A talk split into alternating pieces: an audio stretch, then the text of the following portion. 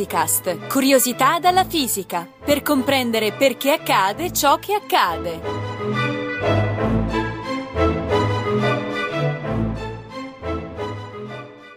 Stephen Hawking, il fisico britannico che più di ogni altro ha contribuito alle moderne teorie sui buchi neri, nonostante la sua condizione di paralisi che lo ha relegato su una sedia a rotelle, è noto al grande pubblico per il best seller Dal Big Bang ai buchi neri e per il film La teoria del tutto. In questa intervista impossibile, Franco Bagnoli, ricercatore dell'Università di Firenze, lo impersona per raccontarci la sua vita e le sue teorie.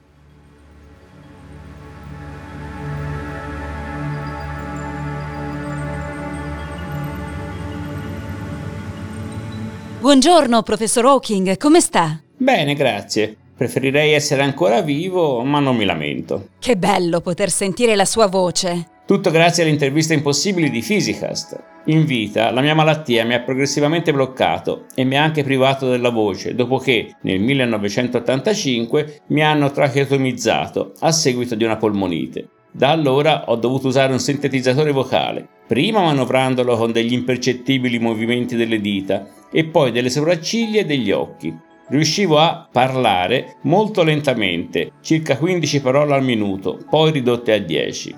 I was born on January 8, 1942, exactly 300 years after the death of Galileo. However, I estimate that about 200,000 other babies were also born that day.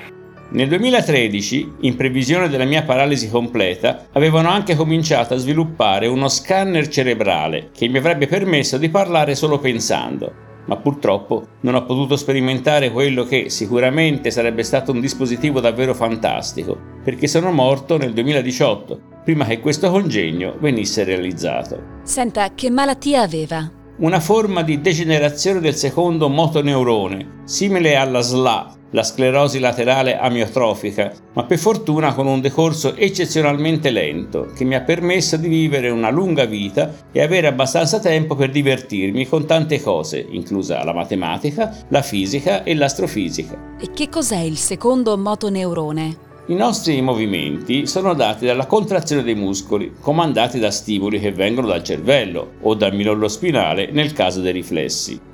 La comunicazione avviene tramite due neuroni concatenati. Il primo è la cellula localizzata nella corteccia frontale motoria, che invia un lunghissimo prolungamento verso il basso, fino all'apice del midollo spinale. Il secondo è quella cellula che esce dal midollo spinale, raggiunge la periferia e va a innervare il muscolo scheletrico. La mia malattia ha colpito prevalentemente questo secondo tipo di motoneurone e all'inizio solo quelli dei movimenti volontari, tanto che sono stato capace di avere figli anche quando ero quasi paralizzato. Sì, abbiamo tutti visto il film La teoria del tutto, in cui lei emerge come un bon vivant per quanto era possibile. Lei è stato anche molto ironico e istrionico, vero? Ho cercato di spassarmela per quanto potessi farlo. Ho partecipato a varie trasmissioni televisive, come in Star Trek Next Generation, dove gioco a poker con Einstein, Newton e Data, e in The Big Bang Theory. Volevo anche andare nello spazio e nel 2007 ho fatto le prove in assenza di gravità su una Vomit Comet, il Boeing che fa voli parabolici per avere condizioni di caduta libera. Purtroppo i voli spaziali commerciali non sono cominciati per tempo. Del resto, ho sempre detto che l'umanità dovrebbe prevedere l'emigrazione verso qualche altra stella, dato che la vita sulla Terra potrebbe diventare impossibile, o per l'inquinamento, o per una guerra nucleare, o per l'impatto di un asteroide, o anche per lo sviluppo di robot troppo intelligenti, a cui noi saremmo solo d'impaccio. Già, la situazione potrebbe farsi critica e non ci resterebbe altro che emigrare, o pregare nell'intervento divino. Guardi, io sono sempre stato ateo. Anche se ho concluso il mio libro Dal Big Bang ai buchi neri citando la mente di Dio, non mi riferivo certo a un Dio personale che interviene continuamente nel mondo. L'universo è regolato dalle leggi della fisica. Le leggi possono anche essere state decretate da Dio, ma Dio non interviene per infrangere le leggi. Quindi il concetto di Dio delle varie religioni non può conciliarsi con la scienza e non è correlato con il nostro mondo. C'è una fondamentale differenza tra religione, che è basata sul dogmatismo, e scienza, che è basata su osservazione e ragionamento. E quindi secondo lei perché esistiamo? Noi come animali siamo semplicemente il prodotto dell'evoluzione. Ha però senso fisico domandarci come mai le varie grandezze fisiche sono regolate così finemente da aver permesso l'esistenza della vita. C'è probabilmente un qualche principio antropico tra i principi base della natura. Un principio antropico, dice? Vede, se alla nascita dell'universo una o più delle costanti fisiche fondamentali avessero avuto valori anche solo di pochissimo differenti da quelli che conosciamo, non si sarebbero formate stelle, galassie e pianeti. La vita come la conosciamo non sarebbe stata possibile e noi non potremmo essere qui a parlarne. Per esempio, se l'intensità della forza forte che lega protoni e neutroni per formare il nucleo dell'atomo fosse stata solo del 2% maggiore di com'è, tutto l'idrogeno dell'universo si sarebbe consumato in pochi minuti dopo il Big Bang e senza l'idrogeno non ci sarebbe stata l'acqua su cui si basa la vita sulla Terra. Al contrario, se fosse stata il 2% più debole, non si sarebbero formati altri elementi chimici oltre all'idrogeno e la complessa chimica della vita non esisterebbe affatto. Accidenti, ma questo vuol dire che la nostra esistenza è soltanto un caso? Può darsi. Per esempio, i valori delle costanti fisiche che osserviamo potrebbero essere i più probabili e casualmente è capitato che siano proprio quelli giusti, come dice la versione debole del principio antropico. Oppure può voler dire che le leggi fisiche sono esse stesse fatte in modo da generare solo un universo in cui si evolva la vita umana, come afferma la versione forte del principio ma io diedi una spiegazione alternativa e sostenni l'idea che esistono innumerevoli universi, ognuno con le proprie diverse leggi fisiche. In tal modo, quello in cui ci troviamo ha ovviamente le caratteristiche che ci permettono di esistere, ma esistono anche tutti gli altri in un enorme multiverso, senza bisogno di invocare alcun principio antropico. Senta, ma questa non è la teoria dei mondi paralleli di Hugh Everett III? No. Ho sentito con piacere le interviste che avete fatto ad Everett in una scorsa puntata ma in realtà quella a cui mi riferivo era il concetto di multiverso che estende quello dei mondi paralleli. Nella teoria di Everett, che io considero talmente evidente da essere banalmente vera, tutto l'universo esiste in una sovrapposizione di stati, come del resto dice la meccanica quantistica. Questo comporta che ad ogni evento quantistico l'universo si biforchi in molteplici universi paralleli, in ciascuno dei quali l'evento prende una strada diversa, in modo casuale, secondo la probabilità quantistica delle varie possibilità. Questi universi paralleli obbediscono tutti alle stesse leggi della fisica, sono solo diverse possibilità, come nel film Sliding Doors. Ah, ho capito. E allora il multiverso che cos'è? è la possibilità che esistano tanti tipi di universi con diversi valori delle varie costanti fondamentali che compaiono nelle leggi fisiche. In uno di questi universi le stelle non si sono mai accese perché tutto l'idrogeno è stato consumato durante il Big Bang, in un altro gli atomi non sono stabili e così via, ma ce n'è almeno uno compatibile con la vita. Noi possiamo esistere solo in questo, più certo tutte le sue varianti quantistiche alla Everett, e quindi siamo qui a posteriori. Questa si chiama teoria dell'universo a bolle, proposta per la prima volta dal fisico russo Andrei Linde negli anni Ottanta. Questi universi potrebbero essersi formati a causa delle fluttuazioni quantistiche che avrebbero generato dei piccolissimi semi o uova cosmiche per dirle alle metre. Mi sta venendo il mal di testa. Torniamo a lei. Ci parli delle sue scoperte.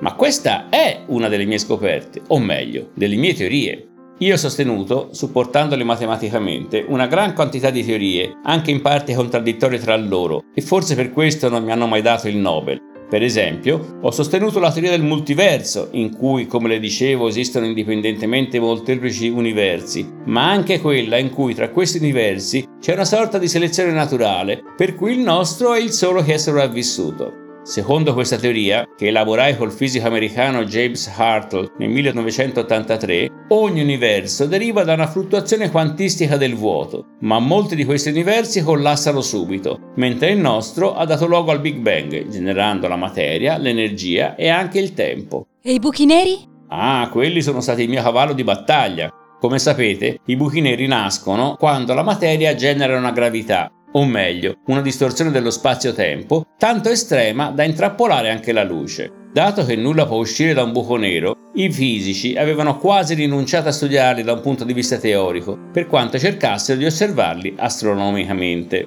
Io invece mi sono sempre interessato agli aspetti teorici dei buchi neri fin dal tempo del mio dottorato e per prima cosa ho fatto notare che le fluttuazioni quantistiche dovrebbero farli evaporare. Come evaporare? Io so che nulla può uscire da un buco nero. Infatti, nulla esce, ma qualcosa entra. Il buco nero è definito da una superficie, detta orizzonte degli eventi, che separa la regione da cui si può sfuggire, se si ha una velocità sufficiente, dalla regione da cui non si può uscire neppure andando alla velocità della luce. Tutto quello che oltrepassa l'orizzonte degli eventi non può più uscire. D'altra parte, nella meccanica quantistica il vuoto non è veramente vuoto, Continuamente si creano dal nulla delle coppie, costituite da una particella e dalla sua antiparticella, che immediatamente si ricombinano, annichilandosi e scomparendo nuovamente.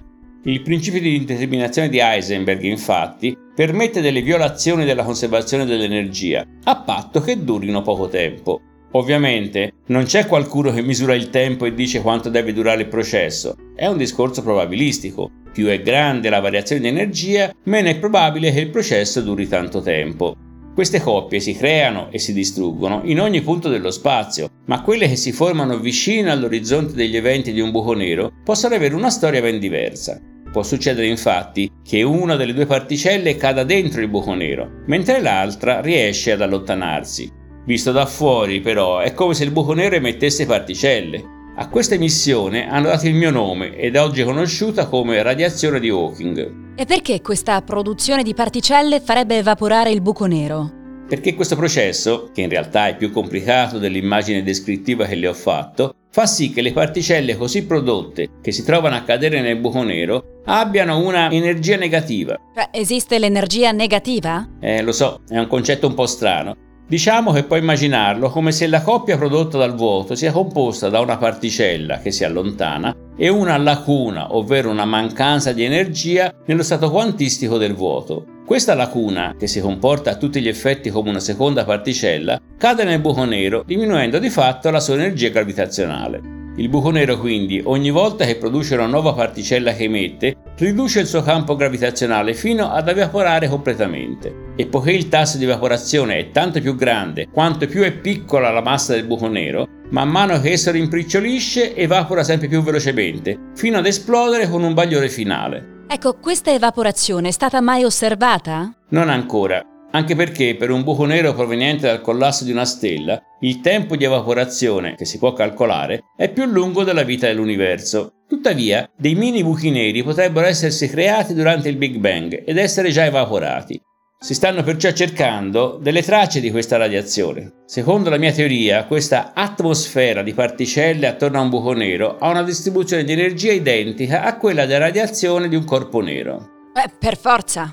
Eh, no, no, non è così banale. Il buco si chiama nero, un termine inventato da Wheeler, perché assorbe tutto, luce compresa. Ma in termodinamica si chiama radiazione di corpo nero la luce emessa da un corpo in base alla sua temperatura. Per esempio, il rossore della brace ardente ha lo spettro di una radiazione di corpo nero e la luce di una lampadina a incandescenza pure, mentre non ce l'ha la luce LED delle nuove lampadine, perché non è generata attraverso il calore, ma con un processo diverso. Per come è fatta, una radiazione di corpo nero non porta alcuna informazione se non quello della temperatura della sorgente che la emette. Io sostenni che anche quella emessa da un buco nero deve essere una radiazione di corpo nero, perché da un buco nero non può uscire nulla, nemmeno l'informazione. Perché i buchi neri assorbono tutta l'informazione contenuta nelle cose che inghiottono.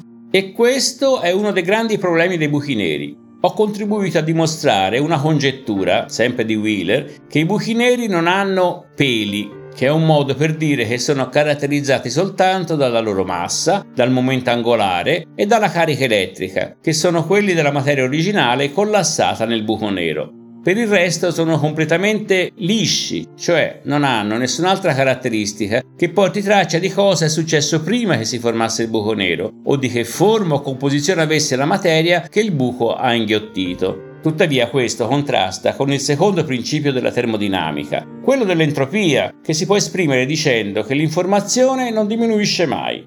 Infatti, dove finisce l'informazione della materia che cade in un buco nero se questo poi emette solo radiazione di corpo nero, cioè priva di informazione? Già, dove finisce?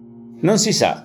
Nel 2015 però ho suggerito che questa informazione potrebbe rimanere congelata sull'orizzonte degli eventi In pratica, quello che succede è che vicino all'orizzonte degli eventi il tempo si dilata rispetto al tempo di un osservatore lontano a causa della curvatura indotta dalla gravità, come avete spiegato in una puntata dedicata ai buchi neri. Questa dilatazione temporale è tanto più grande quanto più ci si avvicina all'orizzonte, sul quale essa diventa infinita. Perciò, per chi guarda da fuori, l'immagine di tutto ciò che cade nel buco nero, e quindi la sua informazione, deve essere rimasta congelata sull'orizzonte stesso.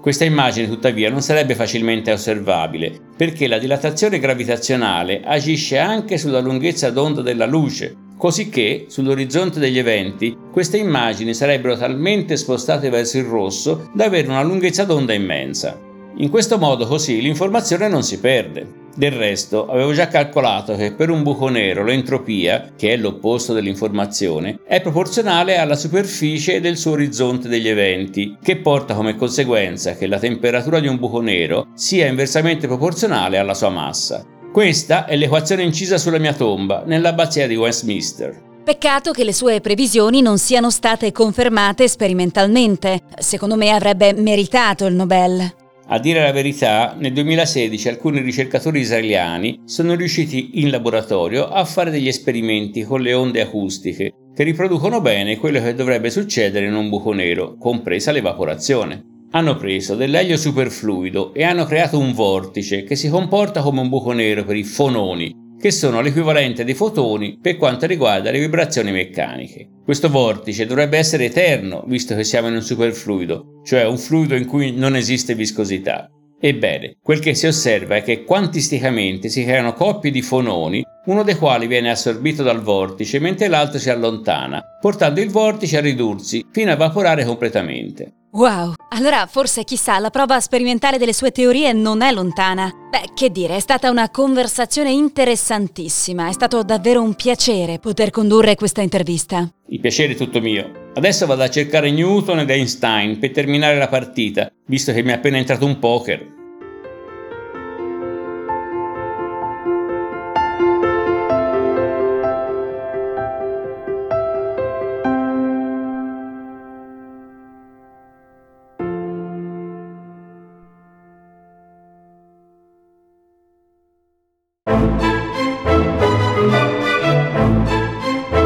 Physicast è un podcast in cui docenti universitari e ricercatori parlano di fisica con il linguaggio di tutti i giorni. Ideato da Riccardo Faccini, Gianluca Licausi, Giovanni Mazzitelli e Giovanni Organtini, realizzato con il supporto dell'Associazione Frascati Scienza e di ricercatori dell'Istituto Nazionale di Fisica Nucleare, di quello di Astrofisica e della Sapienza. Interviste di Chiara Piselli e montaggio di Edoardo Massaro. Le puntate precedenti e altre informazioni sono consultabili su www.radio radioscienza.it slash physicast. Commenti e spunti su possibili argomenti di interesse sono per noi preziosi, per cui potete contattarci a physicast-radioscienza.it.